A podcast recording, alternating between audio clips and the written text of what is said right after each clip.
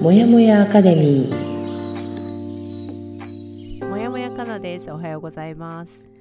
流されるままに人生を旅して生きているファーストペンギンの組ですおはようございますはい。えこの番組は私もやもやかなとコーチングとの出会いから人生を動かし始めたファーストペンギンの組が早朝にお送りする一人じゃ頑張れない人たちのための番組です。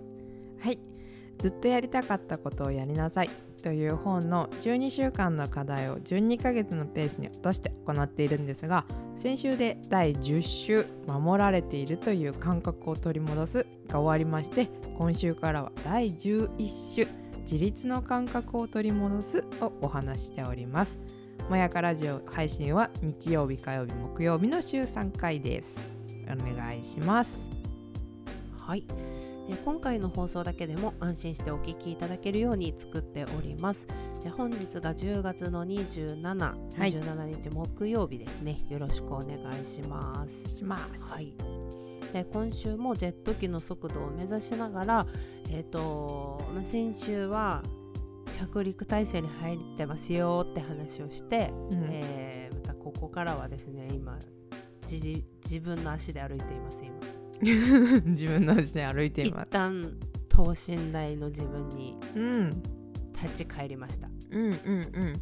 力強い。はいそういうそういう時期だなってまたねちょっと速度上げるために一旦ちょっとなんか全部体勢整えよっていう感じかなうん、うん。はい、うんありがとうございます。では、はい今週の流れは4部構成になっておりまして、1、チェックイン。2からは第11週、自立の感覚を取り戻す本文。私たちは創造的であるように生まれついているかっこはてな。と3ありのままの自分を受け入れる。4成功はゴールではないです。はい。はい。今日構成。4成功はゴールではないについてお話しうんうんうん。したいと思うんですが、ちょっとこれ本文を入る前に、えっと、マジで弱気発言というかもう台本作ってる時に えーってなっちゃったから言いたいんですけど、うん。もうだ成功もしてないのに成功はゴールじゃないって言われてもうなんか ショックを隠せない。いやでもなんか私このタイトルを今回の台本を読んで、あの思った時にね、うん。あのまあ結構パワーワードじゃんとは思うけど、うん。まあ、よよく言うじゃない？成功したところがスタート地点だってことだと思うんだけど、うんうん。あの要はなんだろうね。その時成功した時をゴールにしちゃうとそこから多分よく言うなんかほら燃え尽き症候群じゃないけどさうん。そこでやりきったみたいになっちゃってそこからをさ持続したり発展させていくっていうことまでをうん考えた上でのゴールにしていかないとっていうか多分私たちにとってはさゴールって難しいよね設定が。ない成功はまあ、何を成功と私たちが定義するかによるうん。ものだと思うけど、うん。でもなんかありがちじゃん。なんかさ私的な今の感覚で言うと、私もそうなんだけど久美も私も多分一旦なんか目標達成するとわーって気抜けるっていうかさ一旦、うんうんうんある。あーやりきったなーみたいなさ。うん。なんかそこのさ、あのー終着点の置き方があゆみはまたちょっと違うあゆみ先生は。そうねそうね。なんか一旦目標に到達するとそっからあの人はまた奮起するよねすごい。するするね。あのてかそ多分だから目標の設定が違うのかも本当に。うん、設定の仕方がね多分違うんだよね。そあゆみ先生は本当にその一旦目標達成するとよしやっと次に行けるぞみたいな。もうすぐスイッチ入る。ありがたい。ね。めっちゃありがたい、そそうなんだよね。だから、うん。なんか成功はゴールではないの。確かに。あのまだ成功してないのに。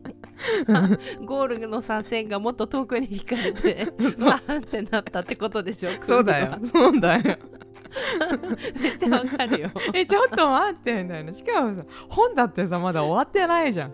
11章でさ第11章でもうここで終わりみたいな。もう私も名義で一人だったら本当ここで終わりだよ。もう超不完全。未完了。もうもうここからもう一回かよみたいな。いやわかるよ。まあ精神的なもんだよね。その言葉から得る精神的ダメージを食らったんだ食らったの。そう。でもそうなんだそう。かなちゃんが言ってるみたいに本当にどこで成功というふうに決めるかっていうポイントが結構、うんうんうん。あの今いい質問っていうか着眼点だと思ってまさにこの私たちはラジオを始めたってことを成功としたらやっぱりその次の目標は多分続けるってことになって、うん。で、うん。続けてられるって思ってるけどやっぱりそれが成功とするんだったらじゃあ次の段階であのどんな、もうテーマを設定するかとかもっとみんなに聞いてもらえたらどうするかっていうのがね出てくるっていう話だと思って、本当にだからねチチームでよかったよ私は。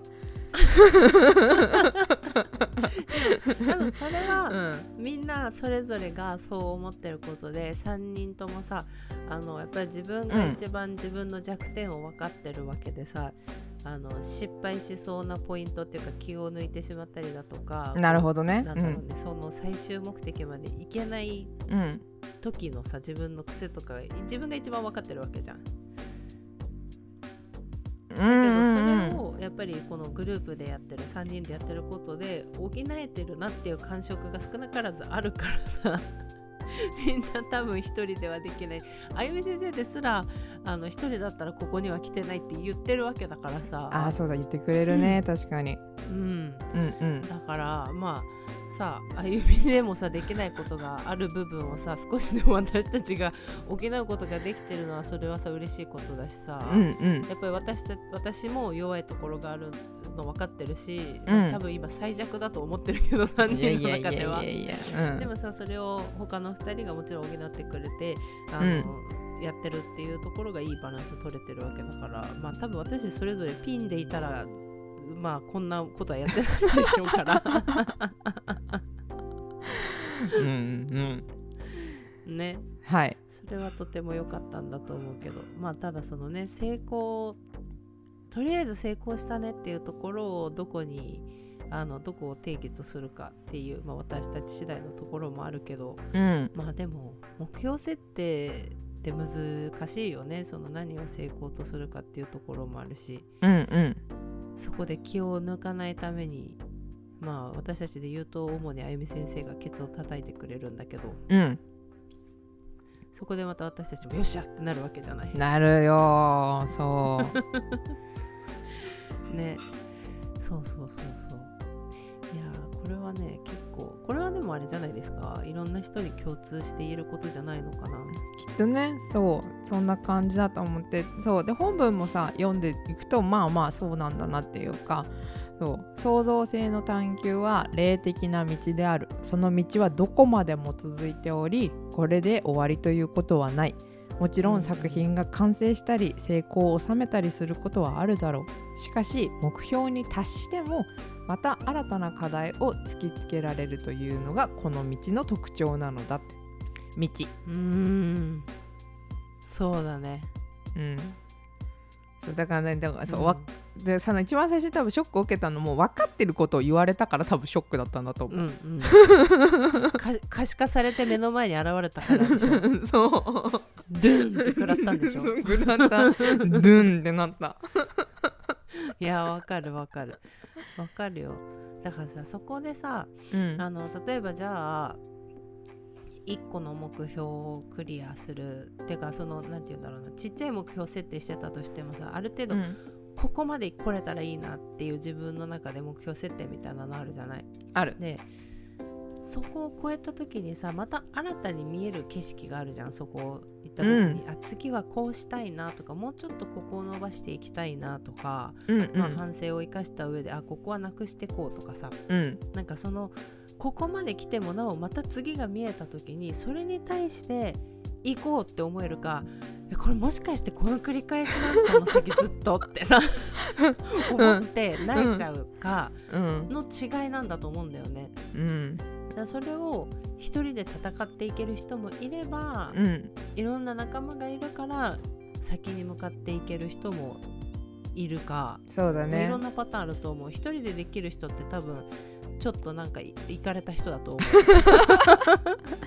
いかれたって頭がおかしいとかそういうことじゃなくてなんか人と違う違うものを持ってる。パワーが、うん。うん、だって一人でそれできる人の方がマイノリティじゃん多分なかなか相対的に言ねったら、うん比率で言ったら低いと思うんだよ日本人の中だと。うん。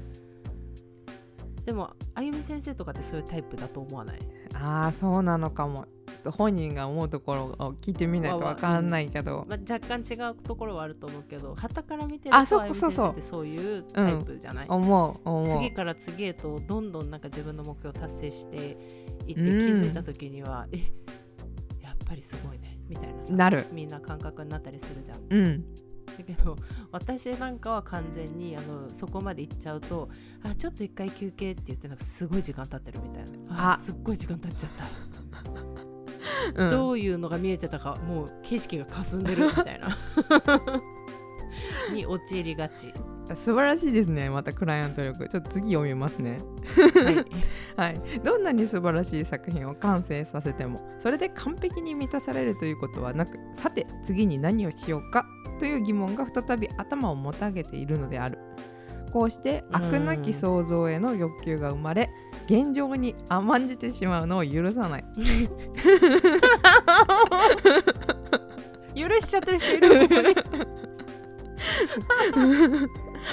そう。一応この本では立ち止まろうとするとたちまち不満や苛立ちに襲われる。初心に立ち返るか成功の椅子にふんぞり返るか選択は2つに1つしかない。クリエイティブなじ、まさにじゃんこれ今 そう。ふんぞり返ってた。クリエイティブな人生を維持したいなら初心に戻る謙虚さが必要だこれな。これなんか前回前々回でこういう話をしてたわけだな。そういうことだな。あーやば。ー やば。ー景色見えなくなってたもんね。ふんぞり返っても上もう天井を上向仰いてたよねもうね。上向いてそりゃ景色見えねえよいやこれな本当にね。うん。本当になんか、飽くなき想像への欲求が生まれっていうのもこれ聞いた時にもうあゆみ先生浮かんじゃったもん私やっぱり。あゆみの顔が今ここに出てきた、うんうんうん。ここすごいよね。でもなんかそれをこの2年ぐらいで結構密にこう話をするようになってうん。思ったのはやっぱりそれこそ目標設定の場所が違うのと目標の規模が違うっていうのが違いだってことがよく分かった。それ結構大きいなと思って。うん。その夢は大きくってよく言うけどうん。なんかもう私の想像の範疇を超えるでかさの夢を掲げるじゃない？まあうん。組もそうなんだけど、もうなんかえってなったよね初めはさなるべく声にも口にも出さないようにしたけど。え マジかみたいな。もうこの時点でちげえっていう風に。私はもうそれがすごいあのダメージ食らったよそうね。結構本当に本気で何やるかも決まってないのになんかガーファンの話とかしてたよね。したよした。した。したいしなんかもうやっぱり想像を超えるでかさの規模のものを言うじゃん。でもそれはさ、うん。今思えばだよ。うん。あの多分成功したらどうしようの病出てるんだと思う。それはね。その時あそれは大きい何ものを自分が掲げた時にうん。それを成し遂げちゃったらどうしようみたいな感覚があったと思う。あカナだからちっちゃく設定したくなっちゃう。ああでもあゆみはあゆみ先生はうん。いやいいじゃん成功すればみたいなさ、うん。そこのなんかまああの器ではないけど受け取り皿みたいなね、自分のそうん。れをさ保持しとくための器の大きさ、あのうん。これは心が広い狭いじゃなくってそれをその気持ちを保持しとくためのなんか器が徐々に大きくなったんだろうなと思ってる。あ。歩みもね、うん。っと。うんうんうんうん。じ自己探求とかそういうのを繰り返してきていろんな世界を見てきてその器が大きくなったから大きな夢を掲げられる人になってるんだろうなっていうふうにはうん。今ね思えば思う。自てかあそこでのファースうん。トそううんファーストインパクトとしてはうん。すげえうんあの時は思った。うんなるほどね。今さ逆に自分、かなちゃん自身を振り返ってみるとどう思う？うん、そうだね、うん。あのー今はね意識してるのもあるよ、うん。意識してるのもあるけどうん。あの最終自分を騙すためにも最終目標っていうかさ、うん。あのー終着点はでっかく持てるようにはなってる。ほじゃないと、ううんそれができるかどうかはわからない。うん。前提ね、うん。できるかどうかはわからない。だからできちゃったらどうしようの病は出てこない、うん。できてもできなくてもいいけど、うん。そこに向かうための小さい目標を作っていくことで燃え尽きないようにしようっていうような感覚はあるうーん。だから一個今まではその最終目的っていうのは決めてない。ただ目の前にある一番近場の目標しか設定してこなかったから。うんだからそれを超えてしまった時に景色は見えてるけれどもまたこれ続くかこの先ずっと何が来るんだろうっていうさ自分が計画してないから先がわからないし向かう先をまたそれが終わったところで設定していかなきゃいけないみたいうん。ななのに1個終わるとふんぞり返っちゃうからうん。自分からすごい時間経っちゃっててうん。わ分かんないってなっちゃってたんだと思うんだよね。うーん。だからその目うん。標の立て方っていうか、このこの先の人生を自分考えた時のうん。なんかプランニングみたいなことをなんとなくできるようになってきた気がする、うん。うんうんうん。へでーそれに対して怖くなくなった。あこが大きいのかな？なんか聞いてて思うのは、その大きな目標を他の人から言われた時だったりカンナが言ってる時の感じが全然こっちの見てる方は違くて。あー。そうかもね。うん、うん。そうかも。あのーそういう目標とか大きなものに対してのうん。印象がネガティブではなくなったね。ポジティブになった自分の中では。うんうんうん。もともとあじゃあそのためにそう。なんかどうしようだったわけよ前は。うん。えどうしようどうしようみたいな。うん。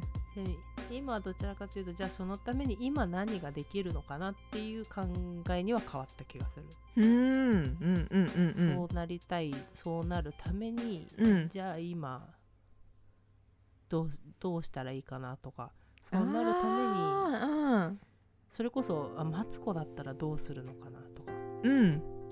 矢沢ならどうするじゃないけど、うん。この時ね。うん、そうそうそう。そういう風に考えられるようにはなったね。なるほどね。そ結構聞いてたり見てたりする感覚から言うと、なんかその本当に地に足がついて目標のことを考えてるなってイメージがある、そうだねなんかうん。前は大きいこと言うと完全にそのそわそわふわふわって感じで浮いちゃってる感じがあったけど、そうだね。うん。宙に浮いてたよね。そんそうそうそう いやでもまさに自分でもその感覚だった。すごい宙に浮いて。うん。もうなんかあのタコ糸の切れたタコだったよ本当に。うんうんうんどこにでもなびいていっちゃいそうな感じだった。うん。うんなんかその感じとそう受け取る印象が全然違う。うんうん。確かにね。そうかも、うん成長したね少しね。うん。よかったよかった。いやだからね、そうん。まあそのここで言うさ成功はゴールじゃないっていうのは確かにな言われればガツンとくるワードだしうん。むくみが言うみたいにうん。何かしらのショックっていうのはやっぱあるよねこのワードは。あるよ。うえーって。でしかもみんなさ分かってるからね。どういう意味なのかは分かってるから。ま あ分かってるからそう来るのうわ言われた でもその前にまず成功したかったんですけどと思って。そうそうわかるわかる。なんでショック受けるんだけどさなんでショック受けてんのかって考えた時に、別に成功してないぞっていうね。そうそう。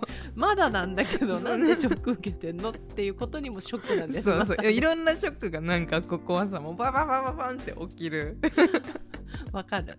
わかるわかるんだよ。でもさこれは結構よくあるなんだろう頭では分かってるけど行動が分かってることに連動してないワードだよねこれって。そう。要は成功はゴールじゃないって分かってるんだけどうん。結局成功まあ小さい目標でも何でもいいけどそこをクリアした時に、うん。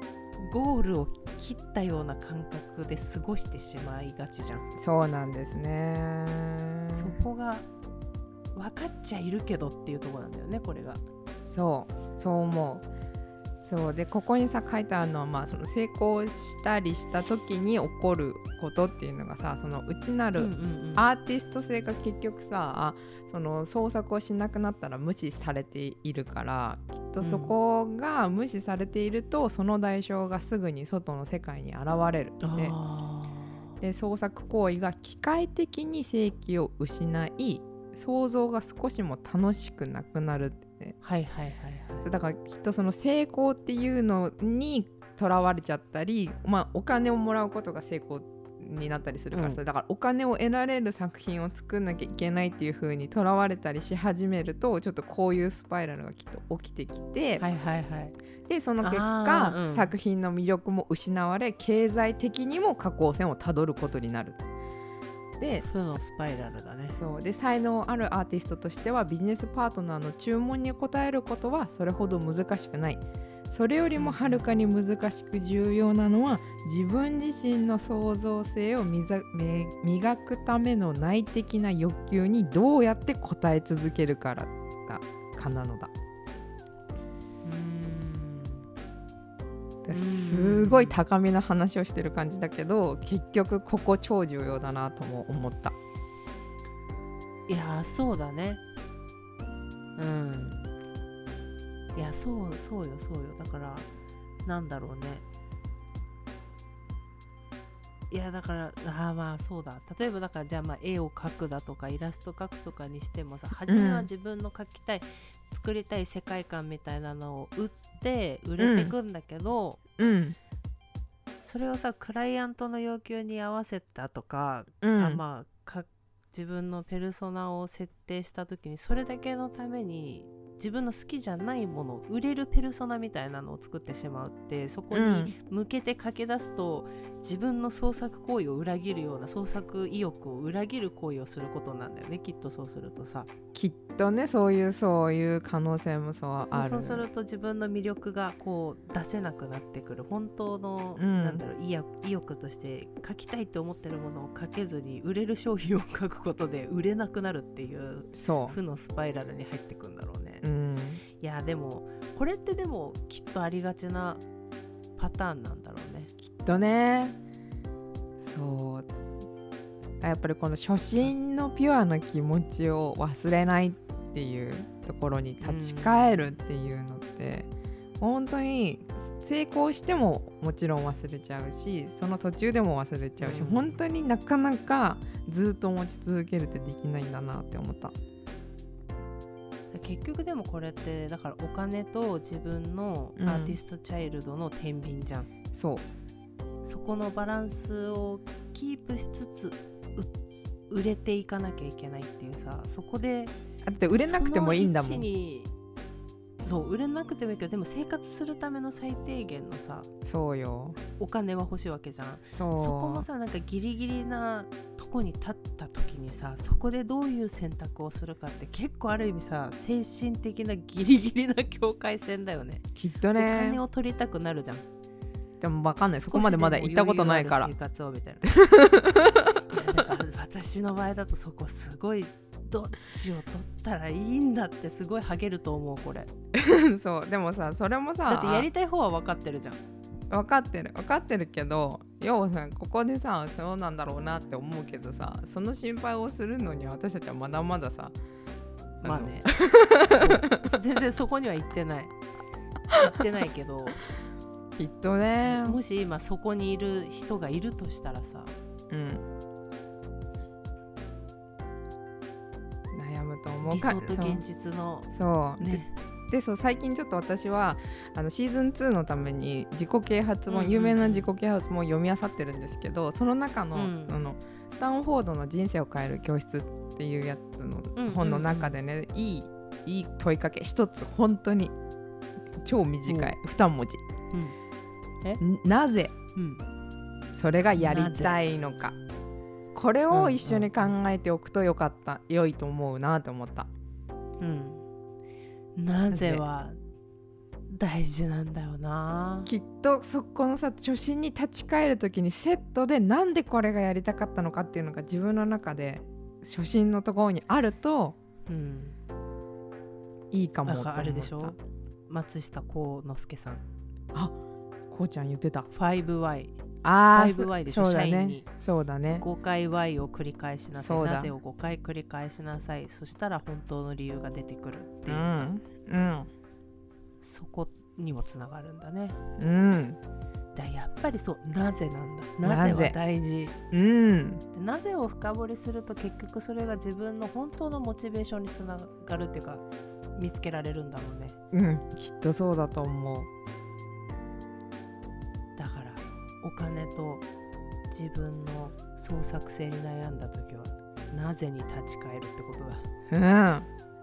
初心のなぜっていうね。うーん。答え出たね今ね。うん。答えのない答えみたいな感じだけど。そう。答えのない答え。うん。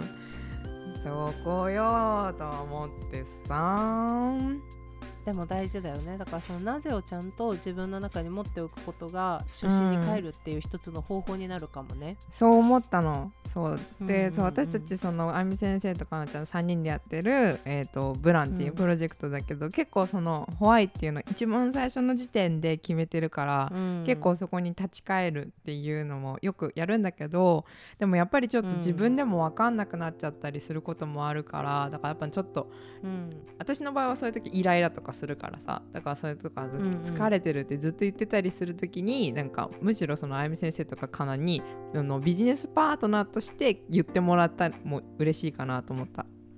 うんうんうん初心って言ってもこのアンカーポイントやってもらって。ななぜとか言って言いながら。なぜ組はこれがアンカーなんだっていう。あの組のアンカーポーズがねなんかおかしいんですよ 前まアメリカ人のやる 鶏みたいな格好。バタバタしないけどね。まあそう。そう。脇の下に前習いの一番ひ前の子もう前に飲めちゃってるって気持ちなの。もっと前に飲めちゃってるからこう。いや組らしいよ。手を腰に当てるのが脇の下まで上がっちゃってるっていう。前習い。そう。グイて。これがい私のアンカーポイントだからね。これをすると私は創作活動を続けられると安心することができるっていうのを思い出す、うんうんうん。とてでも温かい気持ちになる。にそうなんだろうねって、うん。うん、思うよ。なんか水を得た魚のようにやっぱそのタイミングが来ると首はうわーってなるもんね。なる安心をするからね。ちょっとそれをなんかうんうん。言い合うとか、まあ本当にタイミング決めてうん。立ち返る時間を持つとかいうのもいいかなとか思ったりもします。うんうんうんうん。いや私もちょっとうん、なぜに立ち返るのはちょっとね心がけようかな、確かにねいいかも。みんなでねちょっと表明し合ってもいいかもしれないねこのタイミングで。うん、うん、うんうんうん。って感じで。確かにちょっと今週も盛り上がったね。はいそうね私熱弁したすいませんいやいいのよ。それが聞きたいの私は。失礼しましたはい、いいえいいえ。はい、ちょっとそんな感じで、えー来週も第11週自立の感覚を取り戻す本文の続きをお話していこうと思います。はいはいでは本日も私もやもやかなと。ファーストペンギンの組がお送りしました。はいでは本日10月の27日木曜日でございますが、えー今週残り少ないですけれども頑張っていきましょう。いつでも自分を大切にまたねー。